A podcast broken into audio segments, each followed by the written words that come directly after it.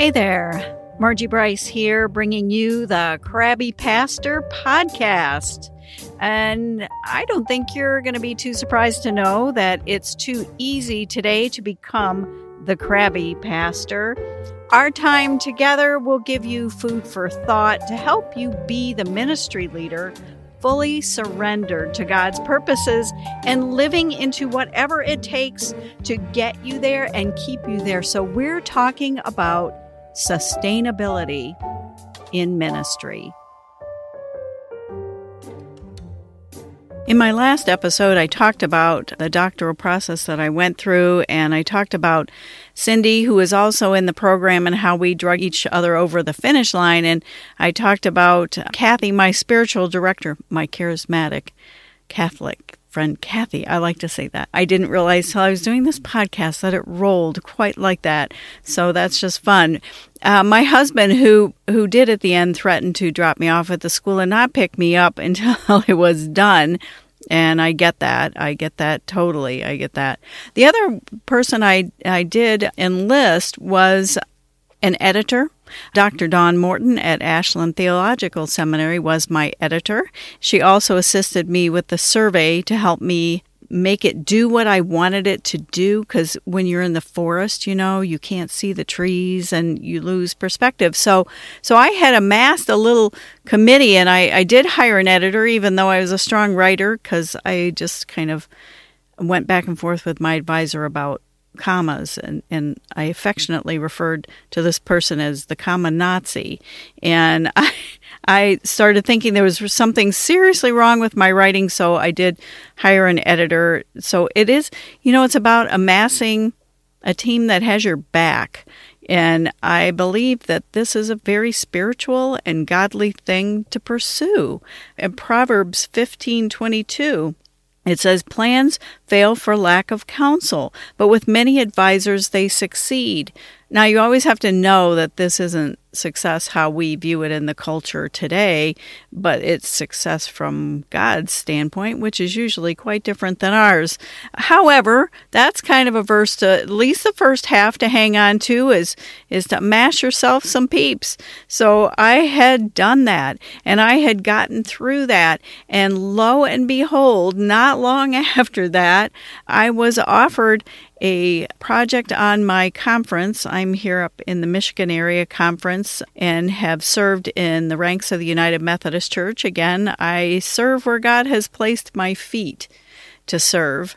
And so I was offered a project where four and a half churches were going to come together to become one. You know, and there is where era where it's like there's a United Methodist Church on every corner, and that's when you had to hitch your horse and buggy up, you know, to go to go to church. And I even preached at a church not that long ago where they never even put a parking lot in. It was like, okay, what were you doing? You know, were you just hooking your horses to the rail out front or or what?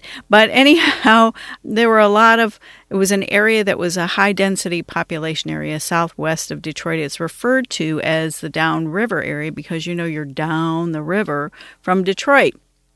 And they were down the river, that's for sure. And it's a cluster of many small cities actually all kind of jam it's almost like where you can stand where there's the four corners in the united states where four states come. It's kind of like that because all of a sudden you cross a road and you're in the next city over. And so i had to learn all that but it was four and a half churches and one of the games i like to play is when i describe this project i like to say there are four and a half churches and I like to see just how many people will say, Well, how on earth do you get half a church? And I, there's not too many. Mostly, all y'all are pretty polite people. So people don't ask. But I'm going to say how you get half a church. All of the churches had to be approached and have this project, or the possibility of this project, presented to them, those who were interested in hearing about it. So they would go out, they would pitch it. This is a real crass rendering, I realize, but they would pitch the project, and then at some point you would have a vote, and you would have to get 66% for the for you to become part of the project. So, you know, there were more churches that came out and listened but didn't pull the votes to do it. Then you had this one church, this one church that they took the vote or they were about to take the vote. And you know how sometimes church people do this? They called all the people on the membership roster who probably hadn't been there in next to forever and said, Come and save our church. And so they voted it down by like two votes or something, you know, to get the 66%. And so the, the clan that voted to do this project up and left and came and did the project, which was about half the people. So that is how you get a half a church. And that's the uh, How Sausage is Made version of that. So as I was asked to do this project and agreed, it was a requirement for me to have a coach, which I had already had the experience with the, the committee, you know, basically of, of peeps uh, that had surrounded me for the schooling I had just done. So, you know, I was good with that, but it was a requirement, which I thought was a really great idea. I thought it was a great idea. I think it's a great idea for every pastor to have a coach. I think that what they're attempting to do on the Michigan Area Conference is cultivate a culture of coaching. And I'm not sure how that's going down because when the hierarchy does something like that, sometimes people are suspicious and they get nervous. And is this person going to be my DS next? And it gets into a, a whole thing. So, anyway, but I think it is a very admirable goal to cultivate a culture of coaching. So every time I met with my coach, and this is very similar to the, the process that that I I use, you had a focus form. So I would use it almost like a checklist of everything I had done since the last session, you know, and by the end of it, I was like, man, I did a lot here. Ooh, more than I thought. Um, and I was, I felt like in some level I was proving to the coach and to myself, you know, that I was out there. I was out there making connections in the community with my affinity group. I belonged to the, the chamber because I used to be a business person. So, and I was rallying and working with the leadership uh, with all the churches because at first it was leadership overkill with four and a half leader, four and a half churches worth of leaders at first. And uh, we had to work through streamlining and, and paring all that down. And so I would use this focus form then to also say what are the issues that I am dealing with right now and what would I like to this is a separate question what would I like to make our session about and sometimes that that deviates even though you spell it out but you you have stuff you have issues that are going on that you know you need to address and you know it's serious. And you know you you look at your to-do list and you just keep plodding along and you don't stop and take a moment to go before another human being and unpack that unpack your thinking. Trust me you won't do it it's very rare. And if you do it, you're not going to do it on a regular basis. So if you hire a coach, you have a monthly slot where you sit and intentionally unpack something. And coaches don't solve the problem for you. Actually, the person being coached is the one that does the heavy lifting, but coaches listen real intently to your issue and ask probing and deep questions in the places that they feel are going to yield the best thinking for the person being coached. And so, what these sessions then did for me was enable me to hear my own thinking and hear out loud my own fears and have someone help point out to me my hesitations and ask about that. Well, why are you hesitant about that? What's what's stopping you from XYZ? And I would have somebody inquire directly in a very helpful way. So I came away from those sessions with a to do list of things. It wasn't huge, but it did kind of refocus my action and my energy a lot of the time. And, the, and it would focus me because of the conversation that I had had, these things would bubble up in the conversation and, and I would come up with my own solutions. Well, I could, you know, as you're brainstorming and as you're saying, well, I could do this, I could do that, even though it's something crazy, you never know along the way of that kind of a conversation what is going to bubble up that's very meaningful and helpful. So it really did spur me to action instead of being left to sporadically ruminate on what was challenging me or what was annoying me because all right this is this is why it's called the crabby pastor because we get annoyed and i'm just being bluntly honest about that and i know some people are going to think well you, there's never a crabby pastor. I'm like well okay you're repressed whatever. But anyhow you know we would ruminate on these things that are challenging. I mean i know um, all of you all of y'all that are pastors go to sessions with each other and it, they turn into a crab fest. You know, here's what's going down at my place. Well, you should hear what's going on at my place. But that's not the same thing. Sporadically ruminating is not the same thing as sitting down to really dissect the issue. Hey there, this is Margie here, your host of the Crabby Pastor podcast, and I want to urge you to stop surrendering your best self so that you can avoid the burnout that plagues so many ministry leaders. Uh, you don't want to become a crabby pastor, that's for sure. So, what I've developed is a self assessment journal style product called Radical Self Care Sustainability for Your Life and Ministry. And what I'm going to do is have the link to it in the show notes so you can go there. It will be the best $29 that you could spend. You can spend then your time. Take time. That's something we don't do when we have big issues. You can take the time to explore how you view self care and how you need to pursue it a little more. And I'm not about offering you a checklist, that's for sure, but I want to see how self care can be knit into your heart and into your life so that you can go the distance that God has for you to go. And pastors are, are known for cranking. We and we are often people then of action also. So much action that we don't sit down and slow down a minute and contemplate next steps. And that is some of what a coach can help you to do.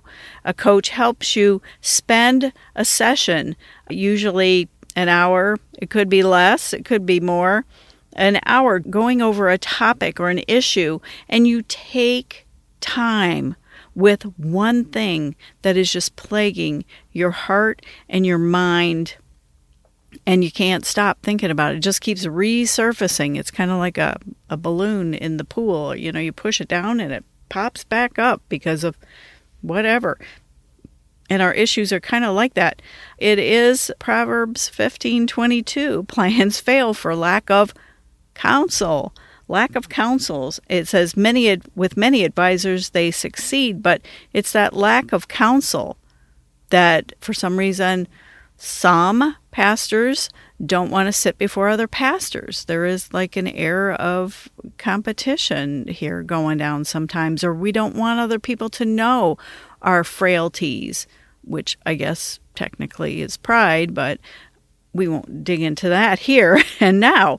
So, plans fail for lack of counsel. You need to get some kind of counsel. You need to get your peeps. You need to rally a team around you. And maybe you don't all sit down at once together, but you, you know, you have places where people are helping, and a coach is an exceptional way to get that kind of, of help. So, I wanted to, though, also take a moment to say something about spouses on the journey. And I have to say, there's many times I've looked at my husband and I thought, you know, Lord, he would have been great to call as, you know, he just he just is a great servant. All I have to do, he's he's got the gift of help. Says I say I need help with, and it's like a trigger. You can just see it going off, and he he is helping. And obviously, when we took this call, well, probably not obvious to you, but when we took the call to go downriver, that meant my husband had to drive 60 miles each way, 120 miles a day to to work. And while that doesn't sound so bad if you're out in Montana or somewhere, if you're going through Detroit, it's a whole other thing. And this is Detroit before somebody finally had the brain great brain idea of I know, I think we need two or three more lanes on I-75 going through Detroit oh, duh. I had said that for years. I'm like, because I was from the Washington, D.C. area, I learned to drive on the Washington Beltway, for heaven's sakes. And they have buku lanes there to accommodate the traffic that is. But I 75, hmm, not so much at the time. And so I think the very worst, he could get up to work within in about an hour ish. He could get to work in an hour because he was going the opposite way. He was going from south of Detroit through Detroit and up north. And and so he was everybody else was heading to the city. But on the way home, it it was a whole different thing because there weren't enough lanes on I 75. And then they decided to get more lanes on I 75. And while you're like excited about that, the curse of the orange barrel is just annoying to deal with. And I think the worst drive home was logged at like two hours. So, but yeah, you do 120 miles every day, every work day for five years, and it that's a lot. It really is a lot. And he did more than just that. He, along the way, has supported me and encouraged me and allowed me to freely follow God's call on my life. And I, I that is just such a treasure. And I think if the sh- if it was the other way, how would I be that? I don't know. I'm probably not as good at that as he is. I'm guessing. This is just a guess. Maybe I would just be amazing. I have no idea. But I just want to say for the spouses out there, we see you. God sees you. And that is your calling then to come alongside and support your spouse as they pursue what God has for them. So at Downriver, we did crazy things like we worshiped in a school for, or a school alternative setting for like four years. So the model was this four and a half churches come together, they sell their church buildings, and we pool the assets, and then we get a location that is not familiar with anybody, so it's brand spanking new. So we we did that. We it took four years, and people complained along the way, like, "Where's our new building? Where's our new building?" They were pretty attached to the idea of getting the new building. Maybe that was part of the pitch. I don't know. I wasn't there for that, but I think that even if you just said that, oh, and by the way, you might get a new building, you know, some people might have logged that, and that might have been the impetus for them joining in the project. Who knows, really? So people kept asking. We would have town hall meetings, and that was the only question they were concerned about is where's a new building? And I'm thinking, for heaven's sakes, it's not like you go to a drive up window like at Wendy's or something and say, I'll have a 13,000 square foot building on 10 acres, and it needs this, this, and this, and we don't want a flat roof. We don't want, you know, we had a very short list. Uh, we needed to be able to accommodate parking. We didn't want the flat roof and there was a couple other small things that that were musts. And it took us a while to find that and we pretty much went through all of the available real estate in the area and just kind of had to wait. And one day i was heading to a friend's house that lived down that way and i decided to go up a road i'd never gone down. I went there and all of a sudden, I passed a church that sort of looked like it wasn't in use.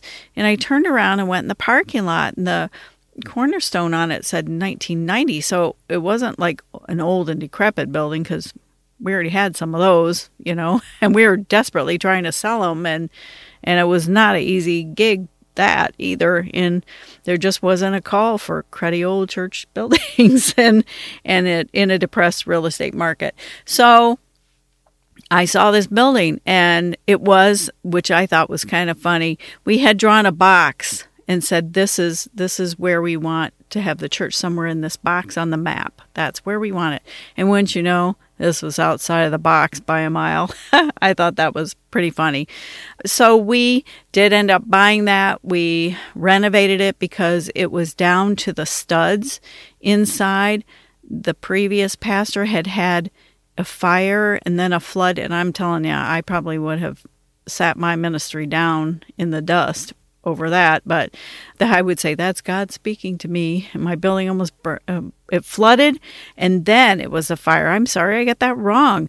So they had a flood in the building, and then during repairs, they brought in a refrigerator that then caused a fire, but nothing burnt. It just got smoked out really bad. And so, but everything was down to the studs in there. So we could renovate. And we did it in a, a, a contemporary kind of way with all of the bells, whistles, screens, and whatnot. So we got that all done. But people along the way, I, I took them through a process of a community needs assessment. But still, even though this pastor said a ridiculous amount of time, if you build it, they will come, is no longer in operation. It, it was kind of tough to see on the grand opening Sunday people hanging around the glass atrium watching and waiting for the hordes of people. I mean, we had a really good turnout that Sunday, we really did, but it, they were like expecting throngs of people that you know, it didn't happen that way. And I looked, I went out to see what was going on out by the atrium there for a minute because I was sort of here, there, and all over. And oh my goodness, oh my goodness. I never invited them, and it wasn't because I just, I don't know, I just hadn't invited. I didn't invite people outside. It's a long drive down there, you know, I just didn't invite. And who showed up? And it just about took me down to my knees there was Sally and Rob coming through the door of that church. These were the people, if you have been with me this whole saga, these were the people that took me in as a single mom with two boys. And these were the people that loved on me during a very, very rough period in my life. And they came for the grand opening Sunday. I'm still getting a little chills just thinking about this. They had never seen me preach, they had never seen me as a leader. And she kept saying to me, See, see, Rob keeps saying to me, See, see, Sally, it just takes one seed. You just got to keep planting those seeds.